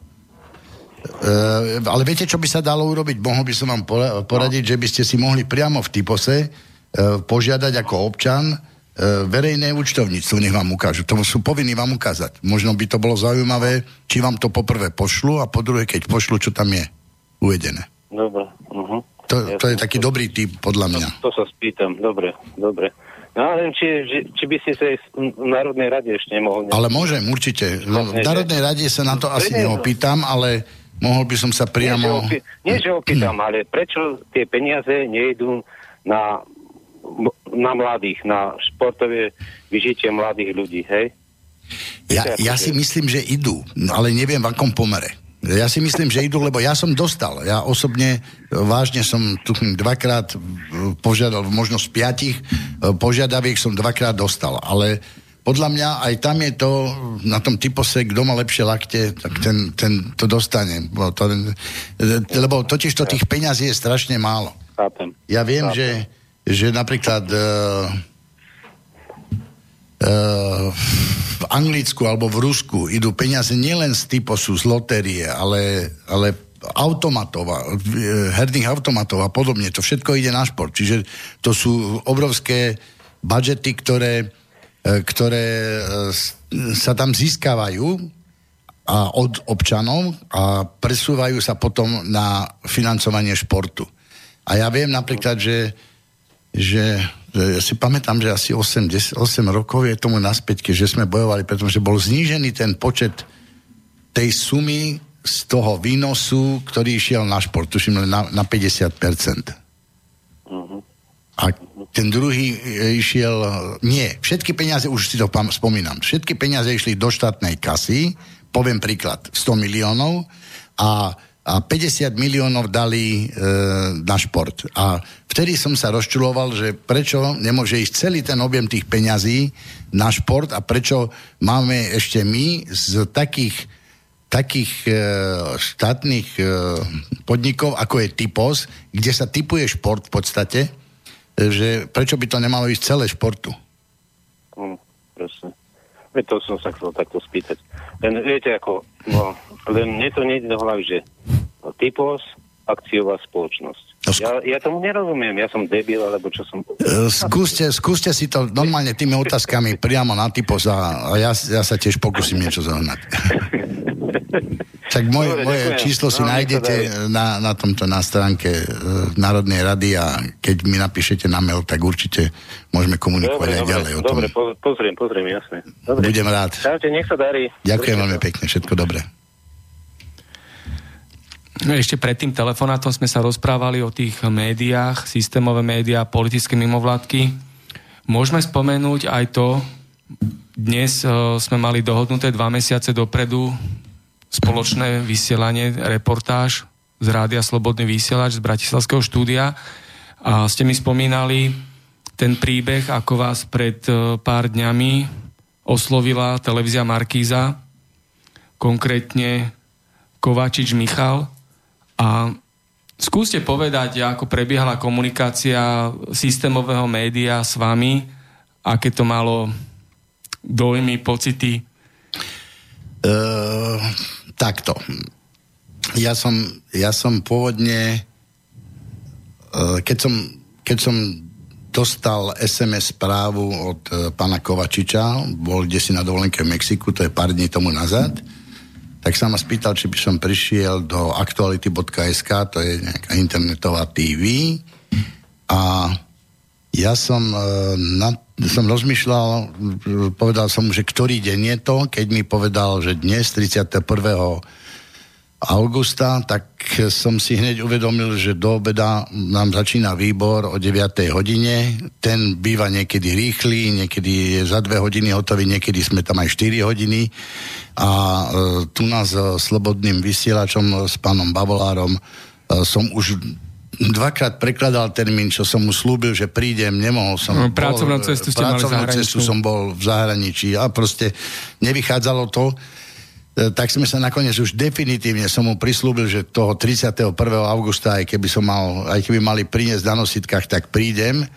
A do tohoto prišiel pán Kovačič, ktoré, ktoré, proti ktorému nič nemám, aby to nebolo brané, že som nešiel, pretože je to pán Kovačič postrach nejakých politikov. Ja ako športovec e, strach, ja hovorím vždy, že strach a peniaze nemám.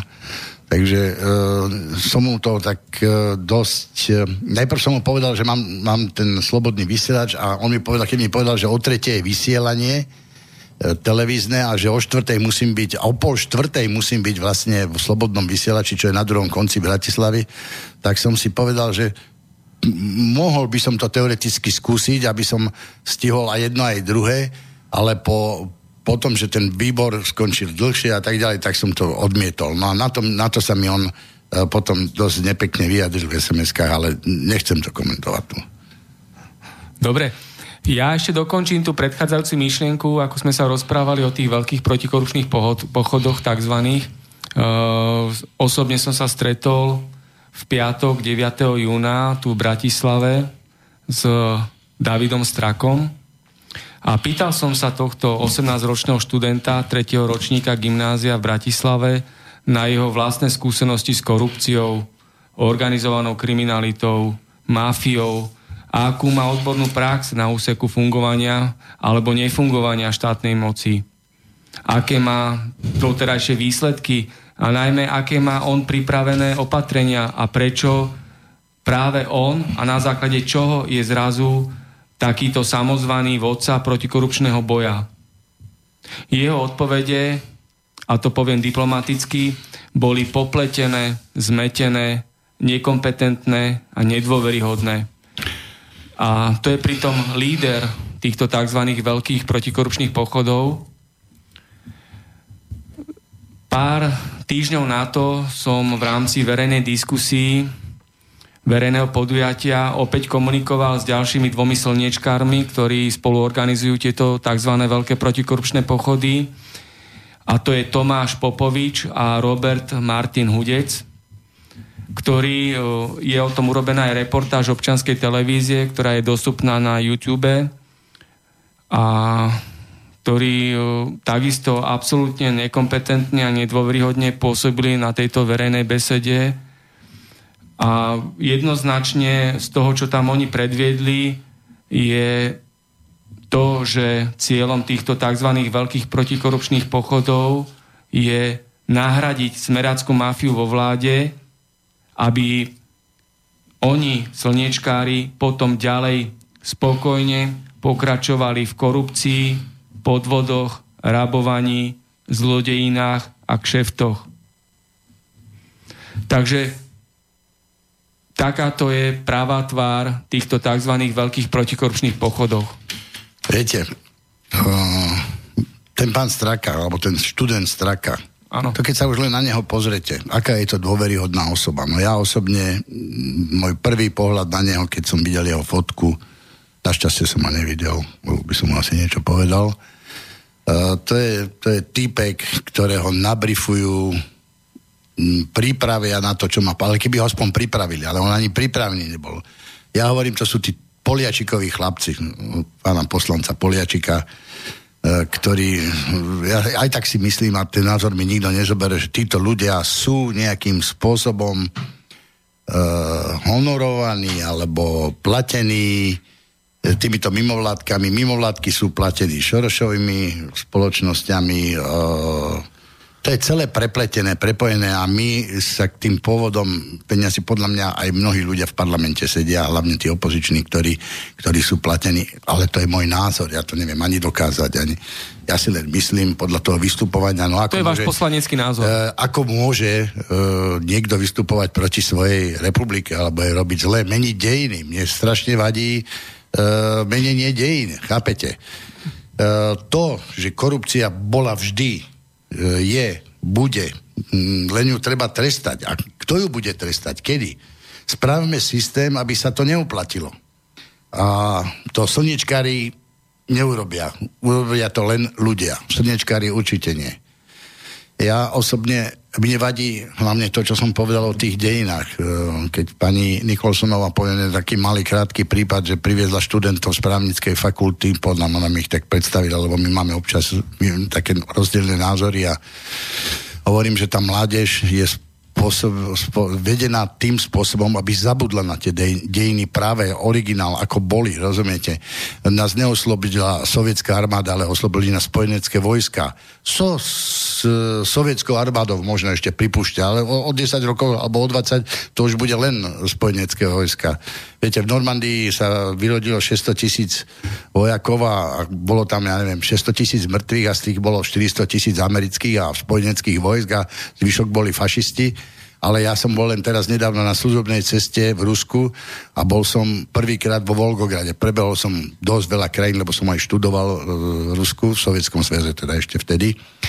A e, bol som šokovaný tým pamätníkom, ktorý je tam postavený nad tým Volgogradom, viete, kde zahynulo pri ochrane toho mesta 2 milióny ľudí.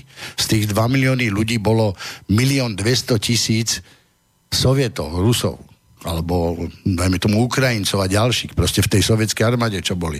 Zvyšok boli Nemci a, a ostatné no, vojaci iných krajín, dajme tomu, no, tam boli aj nejakí Slováci, alebo Čechoslováci, alebo Poliaci, ale v podstate dôležité je to, že to je len jedno jediné mesto, kde zahynulo milión 200 tisíc sovietských vojakov. A kde je potom Stalingrad, kde je, kde je Moskva, kde sú... Kursk. Kursk. A kde kým vytlačili tých, tých fašistov z, zo svojho územia a postupovali celou Európou, koľko ich ďalších, len na, na Bratislave zahynulo 7800, tuším, e, vojakov, padlo pri oslobodzovaní Bratislavy. A teraz si zoberte, čo pre mňa je najväčšou hambou, že pamätník, o pamätník sa stará, padlých sovietských vojakov sa stará ruská ambasáda, čiže ruský štát.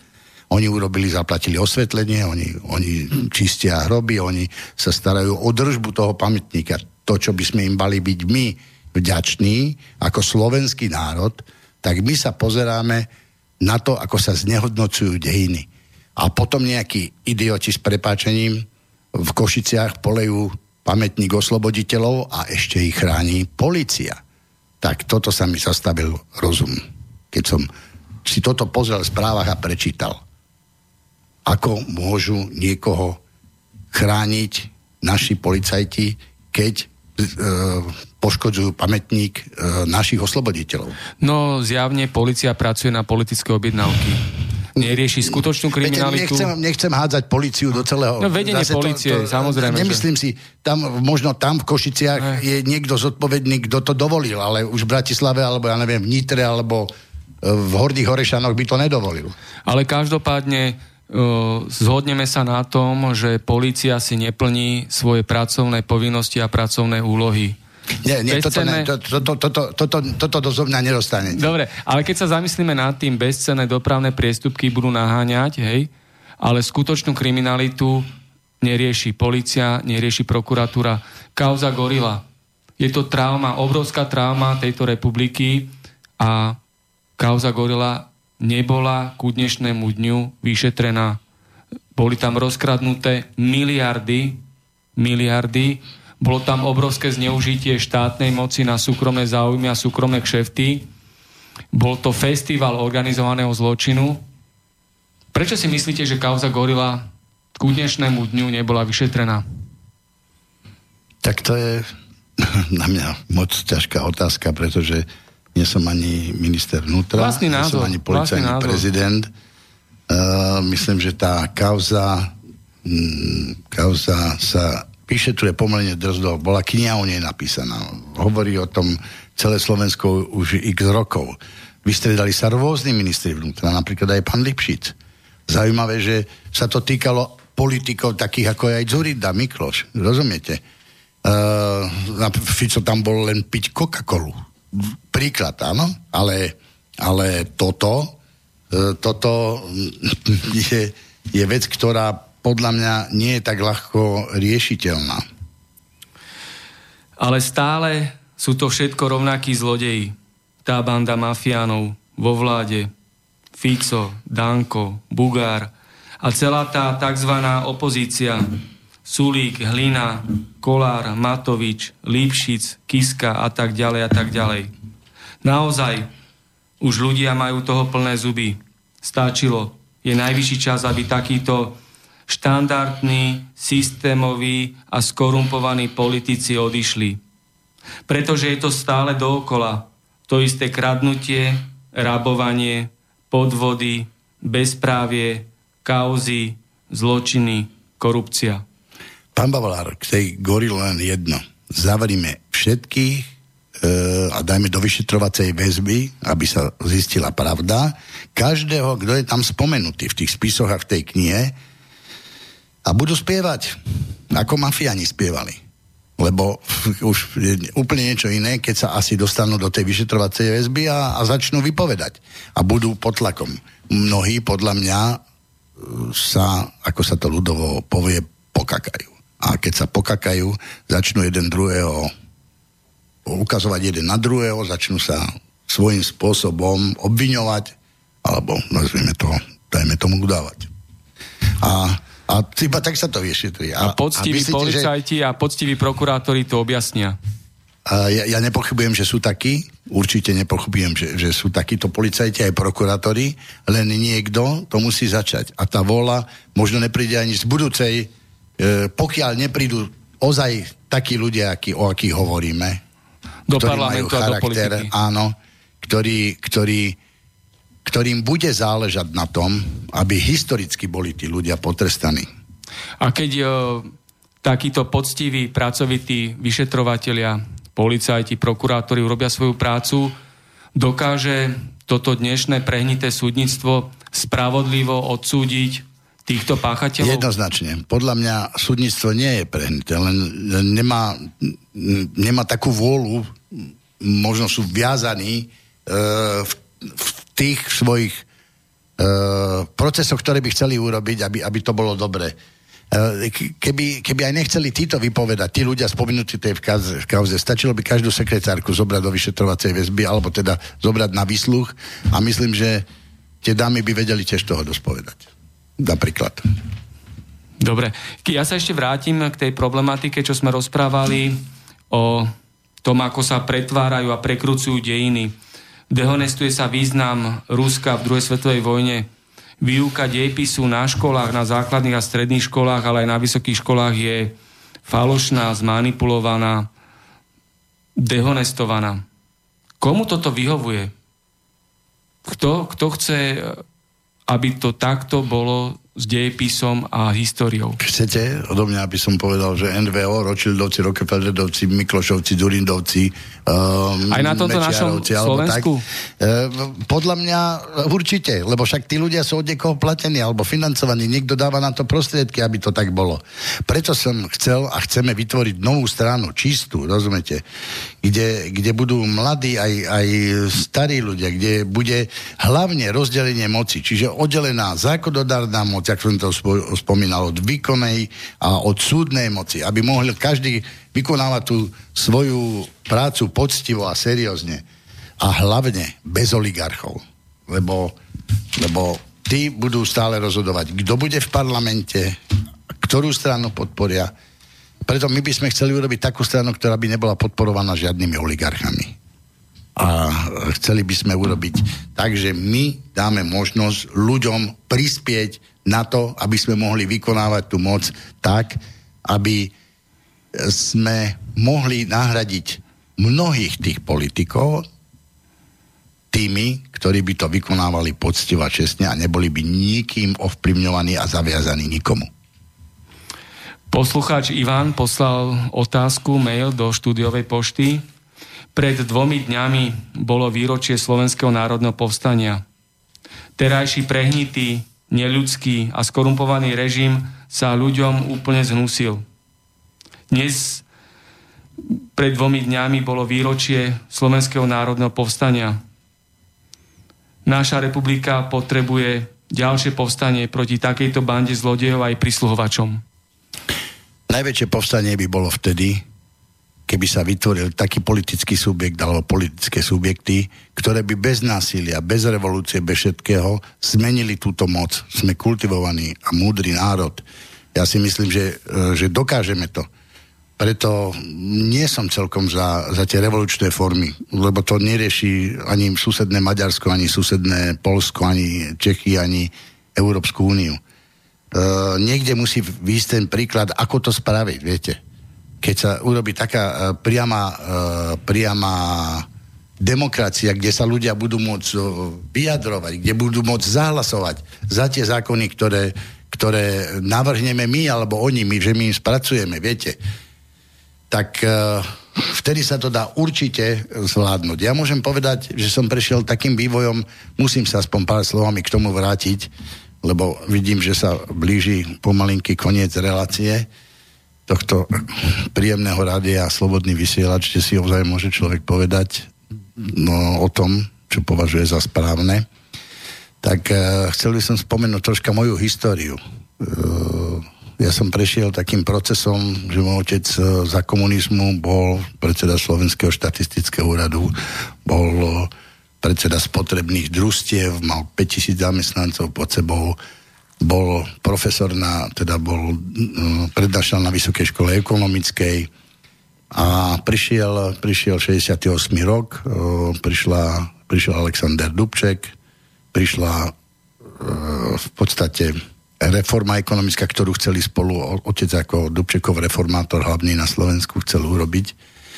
Bol podpredseda šikovej komisie, Uh, boli, otec bol vyslaný potom do Moskvy na veľvyslanectvo, ja som tam išiel študovať, maturoval som tam, bol som prijatý na Vysokú školu medzinárodných vzťahov.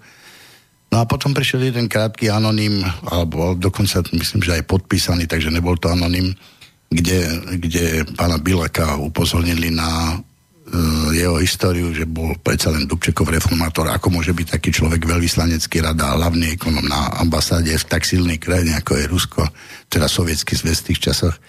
Tak milého otca stiahli z Moskvy na zo školy a tak ďalej a tým pádom začalo 30-ročné utrpenie a otec nemohol dostať robotu, išli sme do práce a tak ďalej. Takže ja som si naozaj prešiel. Potom prišiel 89. rok, kde sme zase štrngali kľúčami, mysleli sme si, aké je to dobré, správne a zrazu sme zistili, že to nie je celkom takto štrnganie. Že my sme si vyštrngali to, že postupne síce sa nám otvorili hranice, všetci sme, ja prvý sme išli do Rakúska pozrieť a kúpiť si Ariel alebo nejaké hlúposti, proste, ktoré, ktoré naše prášky prali možno ešte lepšie ako ich. Ale prišli sme tam, lebo sme mali voľnosť, mohli sme prejsť. A teraz e, to viem všetko porovnávať. Aj to obdobie toho socializmu, aj to, mal by som byť zanevretý na Rusov, ale nie, nie som zanevretý, pretože ten 68. rok, vtedy bola taká vláda v Rusku, vtedy bol, bola taká moc, proste Američania obsadovali všetko po celom svete, Rusi si držali... Vojna vo Vietname bola? Áno, Rusi si držali ten svoj socialistický tábor a my sme boli jedni z tých zbúrencov, viete, takže Uh, ja tým nechcem ospravedlňovať samozrejme príchod uh, vojsk Varšavskej zmluvy. V žiadnom prípade. Ja som trpel. Jeden z tých, uh, ktorí trpeli.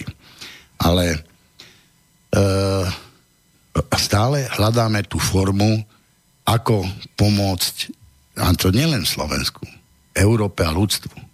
Lebo toto, čo je to, im nezáleží na ľudských životoch. Keď som si prečítal, koľko európskych lídrov nemá deti, rozumiete, od Macrona, Merkelová. Merkelovej a ďalších, belgický premiér a podobne. Čo tým ľuďom záleží na budúcnosti Presne krajiny, tak. Európskej únie, sveta? Im je to absolútne jedno. Absolútne jedno, čo sa tu bude diať. Po nás potopa. Podpíšu všetko. Takže to, to, toto som ešte chcel a považoval za povinnosť uh, povedať, že stále rozmýšľam nad tým a, a, a zároveň si aj kladiem otázku, stojí mi to za to? Viete, pochopia to ľudia to, čo chceme. Pochopia ľudia, že chceme ozaj zmenu, že nie som jeden z tých tárajko, príde Matovič, áno, my sme tí správni ľudia, obyčajní ľudia, my to zmeníme a zrazu zistíte, koľko slnečkár tam má v svojich radoch. Príde Sulík z Nemecka, pán veľký podnikateľ, dozvieme sa, že tam mala nejaké stíhanie alebo niečo podobné. Kto je Sulík? Kto vystupuje proti Európskej únii napríklad, keď už ide o tom. Možno to myslí dobre, možno zle, ale, ale to sú tí ľudia. Ja, ja sa desím tej predstavy, že táto vláda padne teraz, v tomto momente, na budúci týždeň napríklad, a začnú voľby a, a to vyhra. Marian Kotleba s tým národným, to je síce pekné, mne ako to národné imponuje. Ja som proslovanský zmyšľajúci človek. Študoval som v Rusku, poznám e, tá e, história slovanstva si zaslúži myšlienku. Podľa mňa lepšie je s Rusom ako s Američanom. Ja si osobne myslím, že nechcem jesť McDonald ani nemusím piť Coca-Colu. A chcem zdravé, zdravé potraviny, ktoré v Rusku sú a v Amerike už nie sú. Ani u nás už nebudú čo, za chvíľočku. A e, hľadať tú správnu cestu, správnu, správnu odpoveď, ale stále hovorím, nemyslím si, že táto opozícia, ktorá je schopná vládnuť, alebo za, za pár mm, za pár mesiacov alebo za rok, dva, však vieme, ako Sulík vládol toho Radičov. Za rok a pol to rozbili. Dá sa ísť s, s Osaskou. Olano je kto? Koľko ľudí už od neho ušlo? Koľko... E, a potom, kto je vlastne, kto je vlastne pán Matovič? Človek, ktorý dva roky nepriznal daňové priznanie. Však keby som ho ja nepriznal pre Boha, tak už, už dávno za, za tie roky mojho podnikania, tak už sedím aj pomaly v base. Aj hoci ktorý iný občan. A, a takíto ľudia nám idú vládnuť. A o Borisovi Kolárovi sa radšej ani nevyjadrujem. Nechcem, ale stačí sa pozrieť na ľudí na kandidátke. No, áno. Sme rodina. No, ne, nechcel som povedať posledný križiak, nech, nech každý si domyslí, kto je to a nech si prečíta knihu Gorila. Napríklad, presne tak. Takže toto sú tí ľudia, ktorí majú nahradiť túto koalíciu. Alebo teda poďme do nových volieb, do, dovládnime toto obdobie a pripravme niečo, čo zmení celý tento systém. Len bohužiaľ to nebude sa dať len na Slovensku robiť, to sa musí urobiť všade okolo. Ja sa spýtam, ešte takáto problematika je, dnešný novodobý a účelový extrémizmus ako boj v politike. Mnohí ľudia, ktorí poukážu, oprávnene poukážu na súčasné problémy, na tieto mafie, korupciu na najvyšších miestach, organizovaný zločin vo vláde, polícii, prokuratúre, na úradoch a tak ďalej, sú prenasledovaní za extrémizmus. No, uh nemusíme chodiť ďaleko. Ja bývam v centre mesta, kúsok od BS, každé ráno sa na ňu pozerám. E, spoločnosť Rapid Life. Musím to otvoriť, aj keď som nechcel o tom moc rozprávať, ale spoločnosť Rapid Life, čím dlhšie som e, sa do toho pozeral a získaval som si informácie okolo, nakoniec som sa spojil aj s majiteľom Rapid Life, pánom Talanom, nech mi dá podklady a, a povie mi svoj názor, lebo jedna vec je, čo prezentuje MBS a druhá, čo prezentuje spoločnosť Rapid Life. Predsa nie je možné, aby niekto pred x rokmi nastavil systém poisťovní tak, že im dá zlý vzorec a oni vyplácajú ľuďom o 100% viac a tým pádom poškodí celú spoločnosť.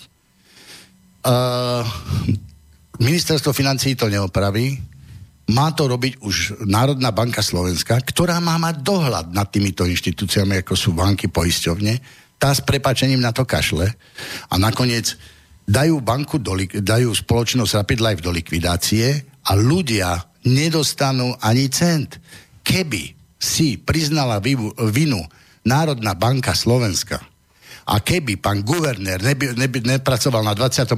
poschodí a myslel si, že to sa týka len po 14. poschodie, tieto prúsery, ktoré sú v Národnej banke Slovenska, tak by to malo úplne inak vyzerať. Mala by vyhrať spoločnosť Rapid Life, ktorej by, ja už som začal komunikovať aj s niektorými ľuďmi z, z ministerstva financí, nebudem menovať, prečo sa nemôže urobiť kompromis. S úrokami je tam narátaných už 55 miliónov samotný dlh Rapid Life voči klientom je dva, od 25 do 32 miliónov. Ostatní už by mala spoločnosť zisk.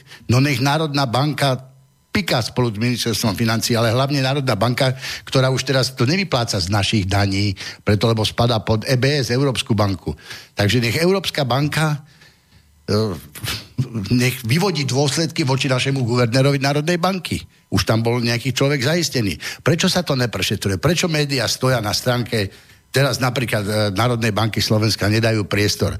Tí ľudia musia... Ako je možné, že, že 36 tisíc eur si účtuje e, správkyňa každý mesiac na svoj účet z peňazí poistencov? Ako to, že sa podpisuje zmluva na 2 milióny eur pre advokátsku kanceláriu pána Boreca a, a Kán, er, er, er, er, Kán. Proste to je jedno. Není sú dôležité kancelárie. Sú dôležité, dôležité je to, že 2 milióny sa ide dať advokátskej kancelárii a keď sa ich pýtali prečo, tak povedali preto, lebo, e, lebo zvažujú nad tým, že, sa, že to pôjde na Európsky súd. To znamená, že rátajú aj s tou prehrou, však už prehrali na okresnom súde, prehrali na krajskom súde. A teraz bolo len dovolanie na najvyšší súd. Dovolanie nie je odvolanie. Najvyšší súd, podľa môjho názoru, čo som si naštudoval, to musí potvrdiť. Rozumiete, keď to potvrdí, čo pôjdu? Teraz na Európsky súd. Koľko to bude stať peňazí? Miesto toho, aby urobili kompromis, keď som sa rozprával s nimi, sú ochotní aj kompromis prijať. Dostať peniaze pre klientov, vyplatiť ich a zisk len minimálne, aby mohli fungovať ďalej. Čiže nie tých 55, ale dajme tomu 32 a niečo. Proste na to sú tu predsa tí bankári, tí finančníci, ktorí by to mohli urobiť. Lebo mne tu teraz nejde o o poisťovňu Rapid Life. Mne tu ide o 15 500 poistencov, ktorí čakajú na svoje peniaze a nedostanú ich aj vďaka ministerstvu financií a Národnej banke Slovenska, ale hlavne Národnej banke Slovenska, kde sedí guvernér, ktorý neveduje napríklad ani zlaté mince, ani strieborné mince, pretože uh, on to nemusí, ale pred troma rokmi tam bola asi zhruba kontrola z NKU, dala to príkazom a on to neplní naďalej. Ako je možné, a to ešte nechcem vyťahovať ďalšie kauzy, uh, pozemok v Slanom, uh, kde bol zámok kúpený za smiešnú sumu a ministerstvo financí bola proti tomu, ale Národná banka si to predala. Nech sa pootvárajú tieto kauzy, nech sa to poriadne vyšetrí. A nech sa hlavne klientom poisťovne vrátia peniaze. Nemôžu predsa tak dopadnúť, jak predchádzajúce rôzne poisťovne a spoločnosti.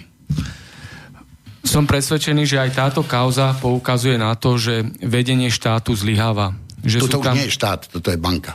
No ale e, banka je súčasťou... Nie, banka je zvlášť. M- MBS je, je Európska banka. Dobre, a ministerstvo financí, kontrolné mechanizmy? chybu, ale malo ju napraviť MBS dohľadom a ten nevykonávala poriadne. Viete, tam už bol spor medzi nimi. Oni nechcú uzdať pohľadavky, ale prečo pýta Národná banka peniaze od ministerstva keby to nebrala vážne, prečo by to pýtala od ministerstva financí? Minister financí mal pravdu, keď povedal pán Kažimír, že op, ale toto není už naša vec, to je vec vaša. To bolo pred 8 rokmi. Prečo to neriešili vtedy? A zajtra je štátny sviatok, Deň Ústavy Slovenskej republiky. Ale je tento štát, naša Slovenská republika, zvrchovaná? Nie je spravodlivá, nie je fungujúca a ani demokratická. Sme otroci vo vlastnej krajine. Na čo je deklarácia o zvrchovanosti a následne prijatá Ústava Slovenskej republiky?